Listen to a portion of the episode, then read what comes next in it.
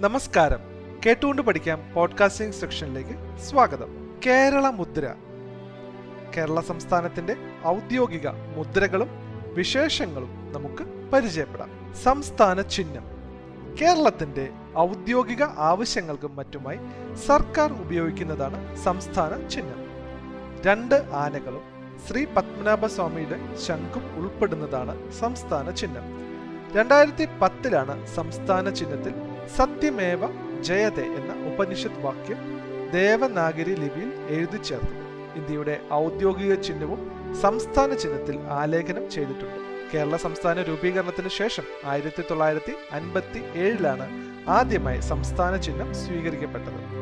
ആദ്യ സംസ്ഥാന ചിഹ്നത്തിൽ കൊച്ചിയെ പ്രതിനിധാനം ചെയ്ത് ആനയും തെക്ക് വടക്ക് തിരുവിതാംകൂറിനെ പ്രതിനിധാനം ചെയ്ത് രണ്ട് ശംഖുകളും തെക്ക് വടക്ക് മലബാറിനെ പ്രതിനിധാനം ചെയ്ത് രണ്ട് പനകളുമാണ് ഉണ്ടായിരുന്നത്.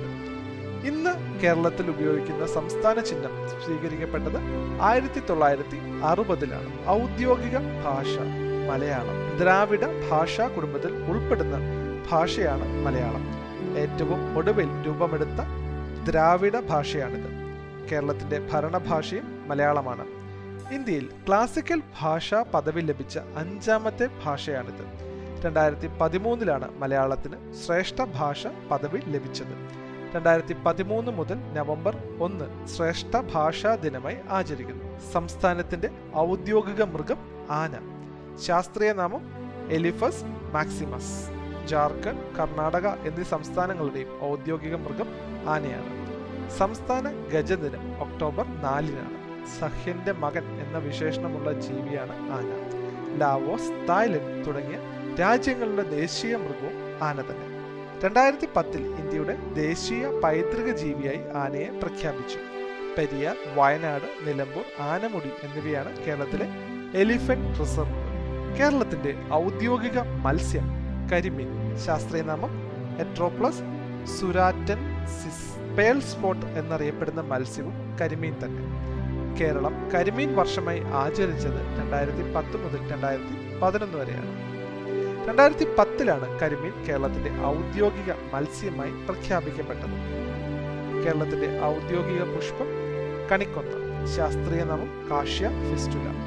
ആയി രാജവംശത്തിന്റെ ഔദ്യോഗിക പുഷ്പം സംസ്കൃതത്തിൽ കർണികാരം സുവർണകം എന്നിങ്ങനെ അറിയപ്പെടുന്ന പുഷ്പം Indian laburnum pudding pipe tree എന്നിങ്ങനെ അറിയപ്പെടുന്ന സസ്യം തായ്ലൻഡിന്റെ ദേശീയ വൃക്ഷവും ദേശീയ പുഷ്പവും വിഷുവിന് കണി ഒരുക്കാൻ ഉപയോഗിക്കുന്ന പുഷ്പം ഇലപൊഴിയും ഇനത്തിൽപ്പെട്ട സസ്യം എന്നിവയും കണിക്കൊന്നയാണ്.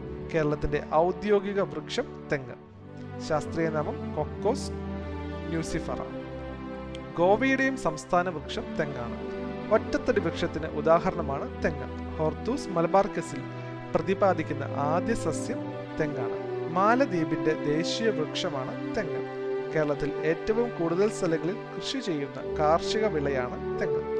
ആയിരം ആവശ്യങ്ങൾക്കുള്ള മരം എന്നറിയപ്പെടുന്ന വൃക്ഷവും തെങ്ങ് തന്നെ. കൽപ്പവൃക്ഷ ദിനം കൽപ്പവൃക്ഷം എന്നറിയപ്പെടുന്ന മരമാണ് തെങ്ങ്. നാളികേര ദിനം സെപ്റ്റംബർ രണ്ടിന് ആചരിക്കുന്നു. കേരളത്തിൽ ഏറ്റവും അധികം നാളികേരം ഉൽപ്പാദിപ്പിക്കുന്ന ജില്ല കോഴിക്കോടാണ്. ലോകത്തെ ആദ്യ സങ്കരേനിയം തെങ്ങിൻ തോട്ടം നീലേശ്വരത്താണ് സ്ഥിതി ചെയ്യുന്നത്.